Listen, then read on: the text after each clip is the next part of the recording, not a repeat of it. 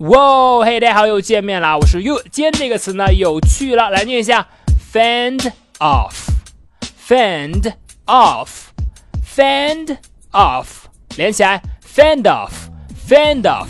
这个词呢，可以表示挡开、避开，或者说回避问题。因为呢，这个 fend，fend，它作为动词呢，它有阻挡、抵挡的意思，而这个 off，off。它有离开的意思，所以合起来，fend 挡住你的问题，off 让它远离我，就可以表示避开问题、回避问题。fend off。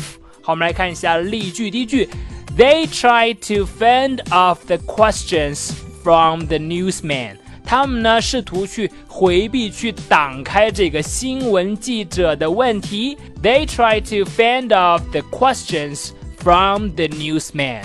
好，那么除了可以表示挡开、回避问题之外呢，它也可以表示动作上的一个挡开、避开。比如说第二句，He puts up his hands to fend off the birds。他举起双手呢，把鸟儿挡开。